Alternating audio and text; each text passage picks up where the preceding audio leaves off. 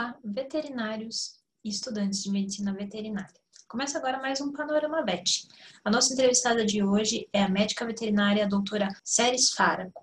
Ela é especializada na área de psicologia e comportamento animal e ela vai falar um pouco para nós sobre o Instituto de Saúde e Psicologia Animal e sobre os principais transtornos dos pets, dos cães e gatos. Confira agora a entrevista, mas antes não esqueça de se inscrever no canal, ativar o sininho e compartilhar. Olá,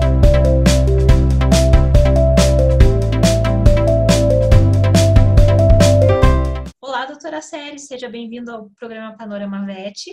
Olá, Mariana. Olá, Alessandra. Ah, muito, muito obrigada, fiquei muito feliz com esse convite e a possibilidade de conversar com vocês e conversar com uh, os colegas, os estudantes, né? Eu acho super importante. Parabenizo vocês por esse canal de comunicação. Nós é que agradecemos a, o fato de aceitar e estamos super lisonjeadas por isso. Obrigada tê-la aqui no nosso programa. Para começar, doutora Séries, gostaríamos que é, ouvir um pouquinho sobre o INSPA, né, que é o Instituto de Saúde e Psicologia Animal, como ele nasceu e qual o propósito dele. É, obrigada pela pergunta. É, o INSPA, ele, é, a ideia dele nasceu faz alguns anos, né?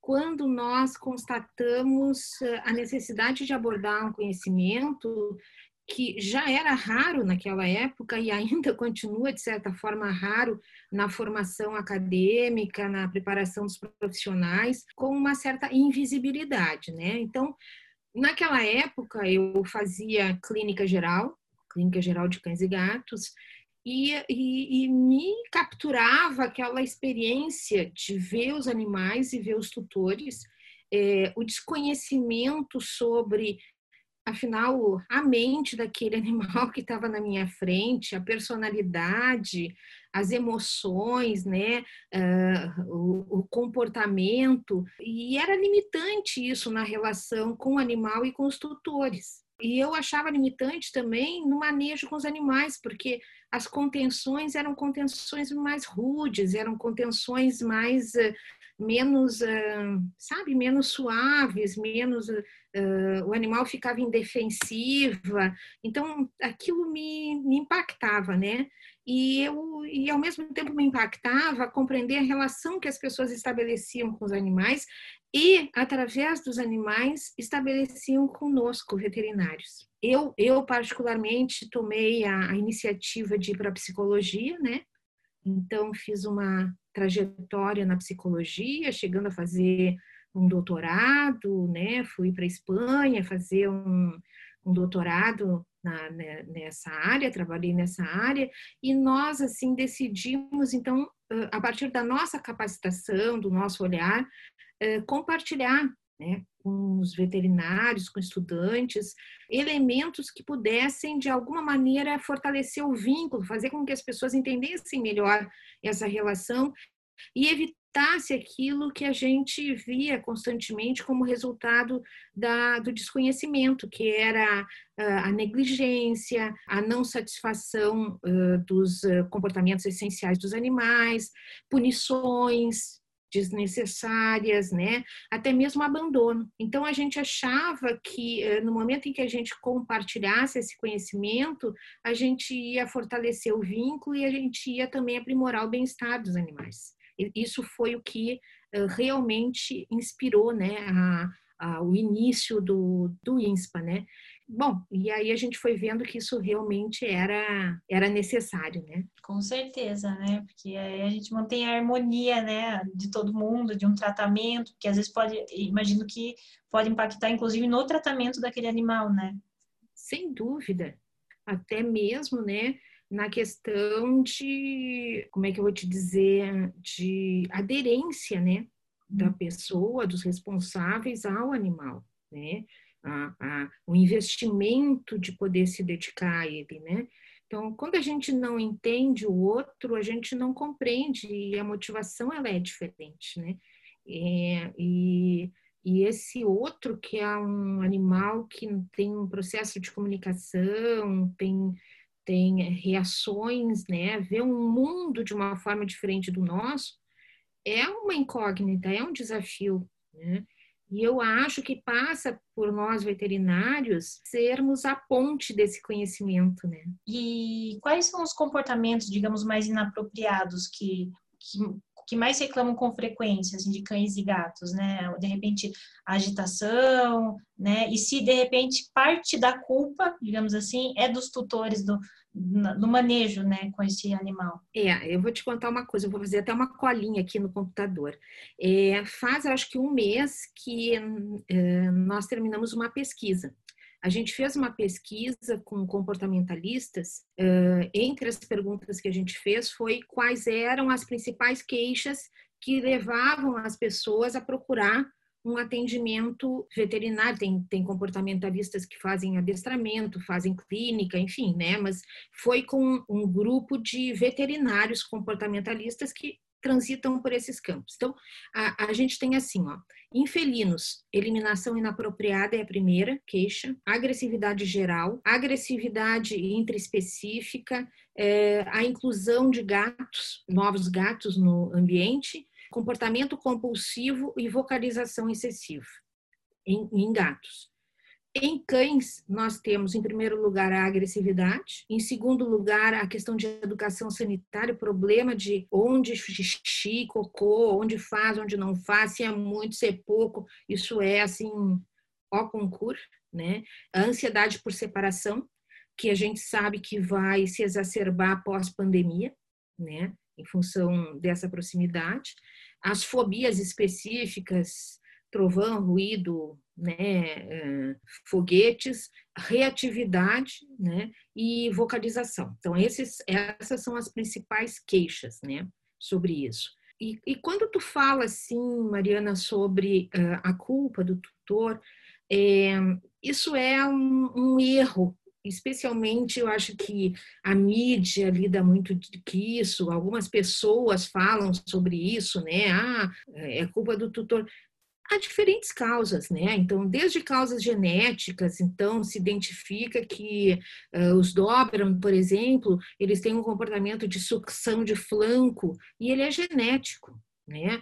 É, houve um estudo na Espanha sobre agressividade e, e, os cães mais agressivos naquele estudo, naquela época, era o Cocker Spaniel inglês numa linhagem específica né? Então, que se atribuiu a algumas alterações de neurotransmissão naquela linhagem que provocava a agressividade, né? A gente sabe que uh, animais que são fruto de uma gestação em que a fêmea sofre trauma e eles ficam expostos na vida intrauterina a, a, a, a concentrações de cortisol elevadas, eles vão ser animais que no futuro vão ter instabilidade de humor e medo, tem o problema da sociabilização, tem doenças orgânicas, né, que, que provocam alterações de comportamento, por exemplo, de tireoide, né, é, enfim, é, é, há muitos fatores e, claro, existem também os erros de manejo do tutor, mas é, não é legal a gente culpabilizar eles, né? Porque há tantas coisas envolvidas que é, que é só mais um dos elementos, né? Perfeito, doutora. E em relação ao médico veterinário, né? Qual, qual é a maior dificuldade, né, que ele tem para diagnosticar o transtorno de comportamento nesses animais? Alessandra, eu acho que assim, ó, o maior, a maior dificuldade do médico veterinário generalista é o desconhecimento sabe? Porque uh, os generalistas, eles nunca estudaram comportamento animal, né? Até hoje, pouquíssimos locais uh, falam sobre isso, e inserção em currículo é incipiente, né? Então, a gente vai ver que uh, o que se chama hoje etologia clínica, medicina veterinária do comportamento, psiquiatria veterinária, tem vários nomes, né, sobre essas coisas. O médico generalista, ele não, ele não teve a oportunidade de, de estudar e refletir sobre isso. Então, ele acaba naturalizando problemas de comportamento, como, por exemplo, os transtornos de ansiedade. Chega um, um cão no consultório completamente uh, instável, desequilibrado, uh, ofegante, enfim, né? É, e, e aí parece que, não, isso é normal, né? Todos chegam assim. Então tá, então vamos ver o, o fígado. né? Sabe? Então, assim, então, é, eu acho que essa questão, é, e isso eu já, em alguns cursos, eu, eu, eu já fiz alguns testes mostrando vídeos para as pessoas, para colegas, e perguntando se eles achavam que era normal ou não. Boa parte deles acha que é normal. Por quê? Porque eles se habituaram a ver os problemas de comportamento, reduzir a importância desse comportamento de, desse, desse problema e se focar na questão doença, né? Então, eu acho que isso é, é essa questão, e, e junto a isso é, é a prioridade das doenças orgânicas. Como a gente não vê os animais como sujeitos psíquicos, né? Então, as doenças mentais, elas são uh, irrelevantes, né? Até porque uh, imaginar a complexidade psíquica de um cachorro, de um gato, né? E a gente a gente vê muito isso no consultório, né? Eu canso de, de ver pessoas dizendo assim: "Ah, mas eu tinha um poodle e esse poodle é diferente". É como se fosse marca de carro. Até algumas vezes as pessoas confundem, né? Aí eu costumo perguntar para as pessoas: "Tu tem irmão?"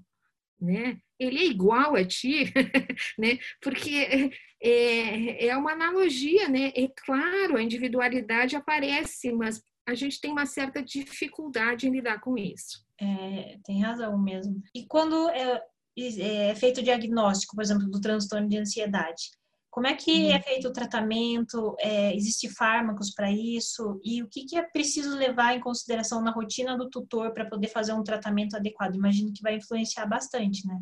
sem dúvida, é, é essencial, né? A gente não consegue é, tratar sem a parceria do, da família, do tutor, né? Mas os problemas de comportamento, em primeiro lugar, eles são problemas médicos, né? Se eles forem de treino, é o educador. Se eles não forem de treino, é problema emocional, é problema, emoções estão ligadas a, a, ao sistema nervoso central, ligado a, a, equilíbrio hormonal, enfim, uma série de coisas né, que a gente sabe. Então, é, no, nesse caso, há muitas vezes que nós temos que utilizar os psicofármacos, tá? Os psicofármacos, as pessoas têm um pouco de receio, ah, aqueles remédios de tarja preta, né? Assim, tem um mito sobre isso, né? É, e a gente tem que entender que qualquer outra medicação que vá atuar no sistema nervoso central, ela tem que barrar, passar a barreira hematoencefálica. Se ela passar a barreira hematoencefálica, ela vai ter efeitos adversos, ela vai ter efeitos colaterais. Não existe uh, um milagre de substância que vá lá atuar no sistema nervoso central e, e seja completamente inócua, né? Isso não quer dizer que a gente tenha riscos imensos em utilizar, né? Não. Os psicofármacos, então, assim, eu, eu, costumo dizer, se a gente tem um animal diabético, a gente não reluta em utilizar insulina, ou seja lá o que for, uh, continuamente. Se nós temos um animal que convulsiona, nós não relutamos em utilizar um anticonvulsivante. Se nós temos um animal com problema de saúde mental, um problema comportamental, a gente tem que usar o psicofármaco, ponto, né? Mas usar com conhecimento. Então, o que, que significa isso, uh, Marina? É, é, conhecer a atuação do psicofármaco, saber como é que ele vai influenciar o sistema nervoso central, quais são as doses terapêuticas inferiores, superiores, uh, que efeitos adversos que eles têm, como é que a gente cuida a associação entre fármacos que podem ser outras drogas que o animal já está utilizando para outros fins ou outros psicofármacos, né? Então é preciso conhecer, né? Conhecendo, a gente lida com muita segurança uh, com psicofármaco. E uh, com relação à família, sim, a gente precisa ter um estudo da rotina da família, dos horários que essa família tem de trabalho, de estudo, de disponibilidade, para poder entender, ah, eu posso prescrever doses de, porque essas doses elas vão ter que ser usadas por meses, talvez. Então, uh, diferente de outras medicações que são breves, uh, o psicofármaco a gente vai usar por quatro, seis meses, talvez, ou talvez por, pela vida toda, conforme uh, o caso.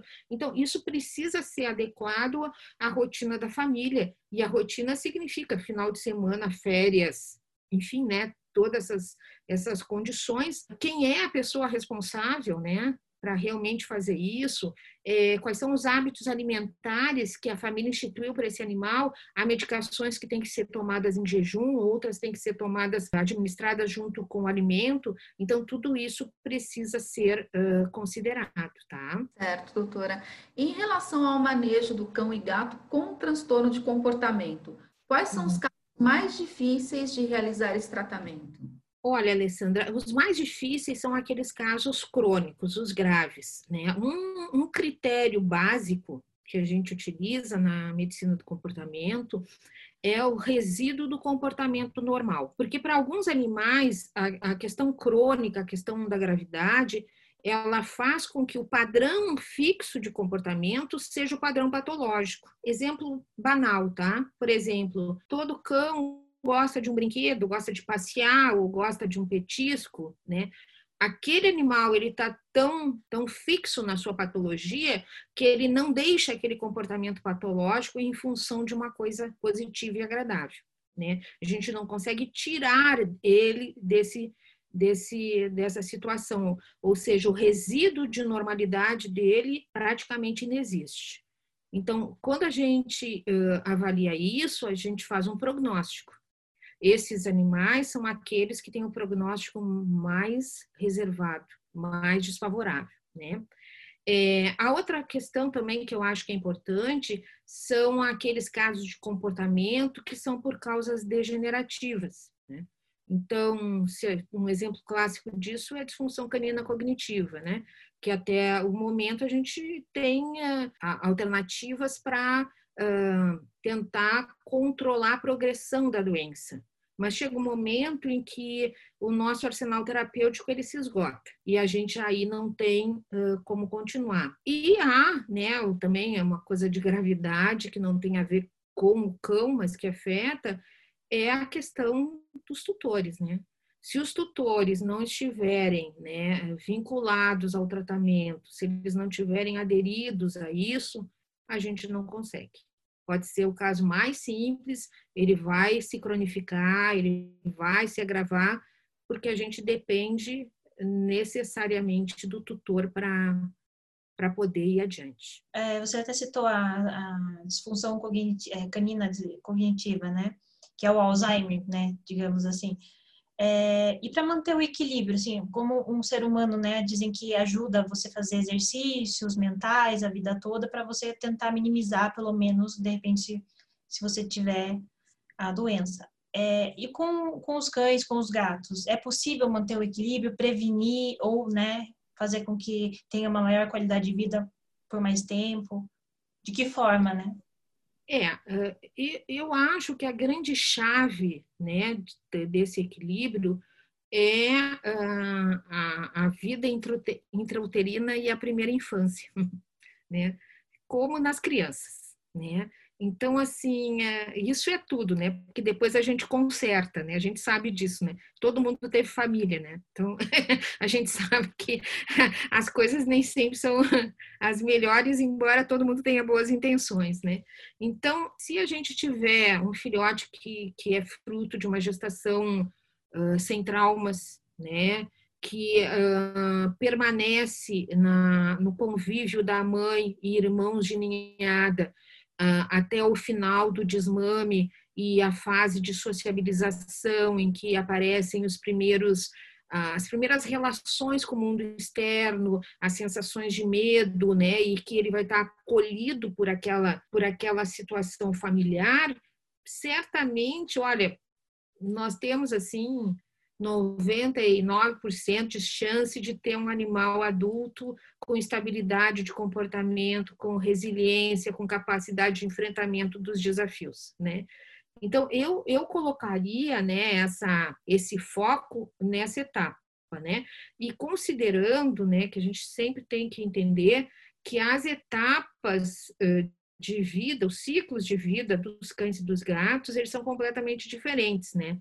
Então, nós temos essas janelas, né, nos cães até as 16 semanas de idade. Nos gatos, é antes ainda. Então, uh, é muito importante que a gente tenha atenção para esse período, que é um período bem inicial de vida. E, e, nesse período, que é justamente o período da imunidade, que ainda os cães estão recebendo as primeiras vacinas, tem gente que não sabe lidar com a situação, né?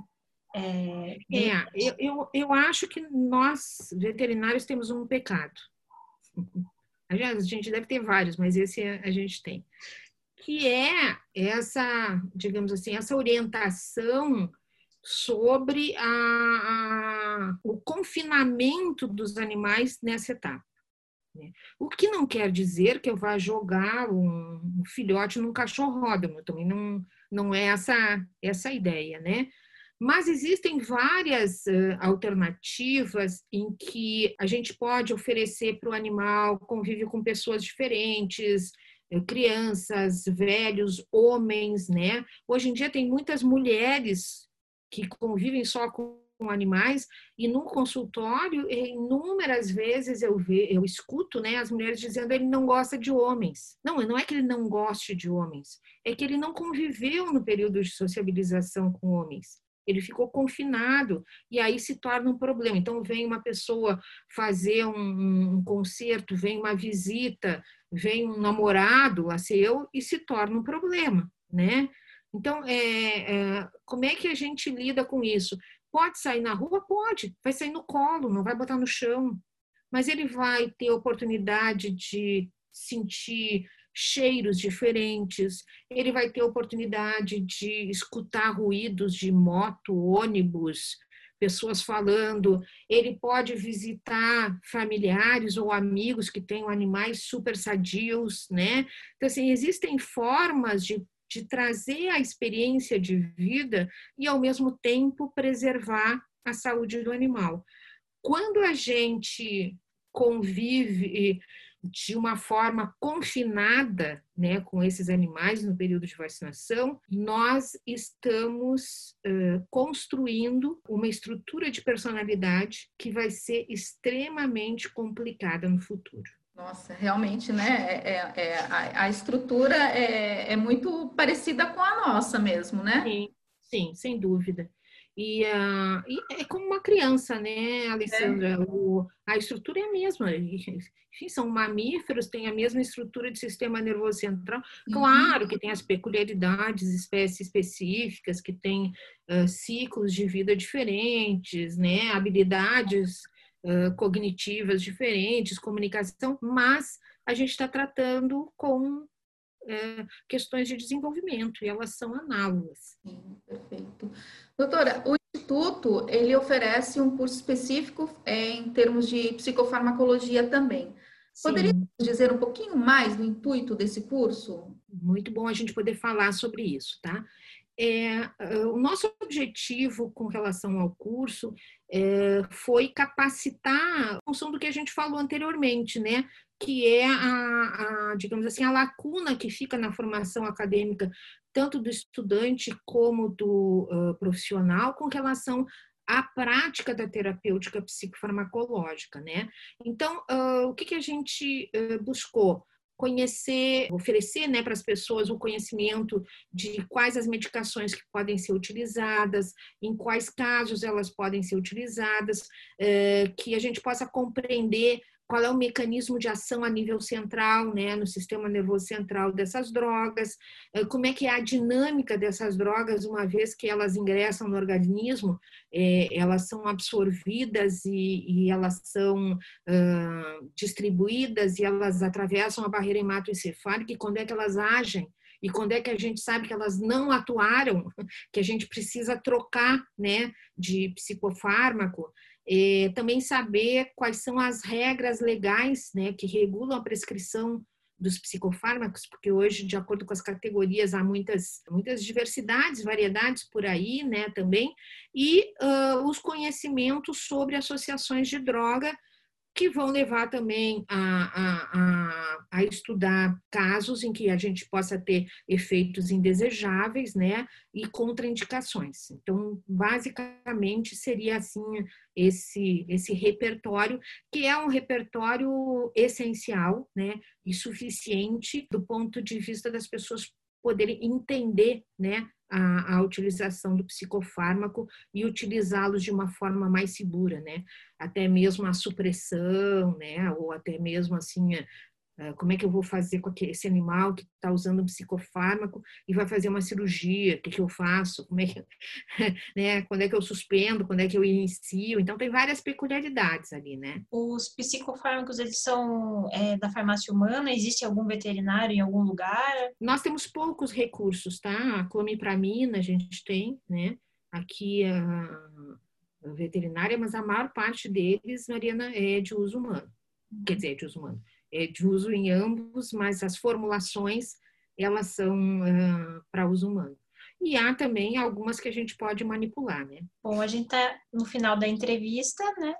E a gente gostaria de saber se você tem alguma mensagem, alguma dica, algum recado para o pessoal que está assistindo a gente. Olha, eu vou aproveitar a oportunidade, né, para poder dizer que eu, eu acho que os estudantes e os profissionais é, agora, né, eles têm a oportunidade de se diferenciar. E eles vão se diferenciar na medida em que eles adquirirem conhecimentos que não foram ministrados dentro da academia, infelizmente, né? Então, hoje poder ter conhecimento sobre o comportamento de cães e gatos, poder conversar com os tutores, um estudante que está uh, se uh, querendo fazer um estágio em algum lugar, mostrar que tem esse conhecimento, um, um residente que vai para uma entrevista de seleção para residência, né, um candidato a residente. Então, é, a faculdade, infelizmente, né, ela não nos capacita para isso. E eu acho que fazer cursos de extensão nessa área, fazer cursos de atualização nessa área, que sejam qualificados, tá? Porque a gente tem, a gente também sabe que há de tudo, né? Então, assim, é importante que as pessoas vejam é, bem o que vai além do anúncio, né? Que, que, que realmente tenha robustez, que seja um conteúdo e pessoas qualificadas, né? E que uh, a gente saiba que quando a gente está contribuindo com conhecimentos de comportamento, a gente está contribuindo não só para nós como profissionais, para a instituição onde a gente trabalha, mas a gente também está contribuindo para evitar o abandono e a negligência com os animais e a ruptura de vínculo. Uh, eu também acho que é super importante que as pessoas, os, os, profissionais, eles saibam né, utilizar um repertório psicofarmacológico no momento adequado, porque vão evitar muitas consequências adversas para todos e vão, através disso, promover um estado de bem-estar. Uma das piores coisas que existe, a meu ver, é o sofrimento mental. E isso é importante tanto quanto um sofrimento físico. Isso para qualquer espécie, né?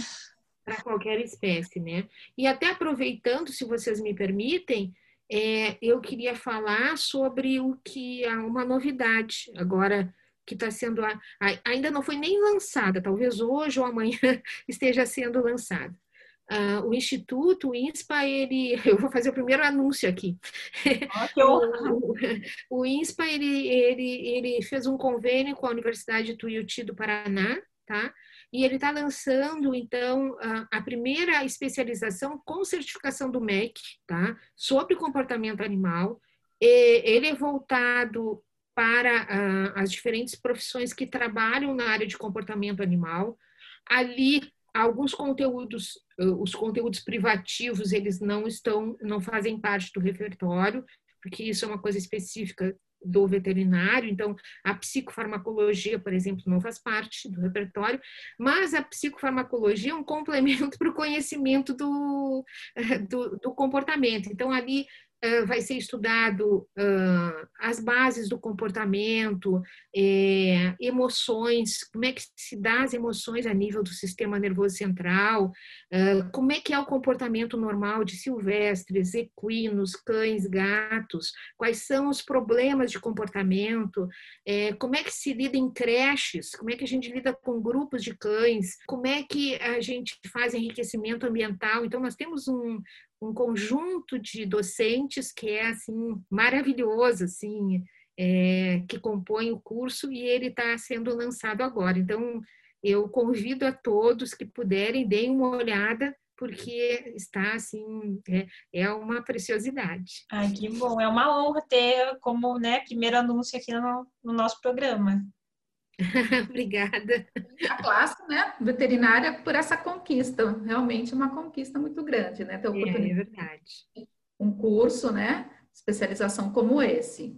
Nós vamos totalmente, totalmente online, né, Alessandra? As pessoas podem fazer à distância, uh, no horário que é possível, né, com um custo reduzido, né, e, e com menos exposição nesse momento da pandemia. Perfeito, né?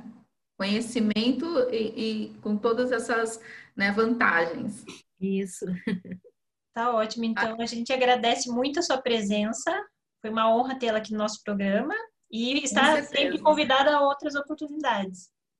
muito obrigada. Eu, eu que fico honrada por essa oportunidade e desejo um sucesso uh, constante e um crescimento uh, muito significativo para vocês porque é importante a gente ter esses canais qualificados de comunicação. Muito obrigada, doutora. Igualmente para o INSPA e para a senhora também. Obrigada, queridas. Obrigada.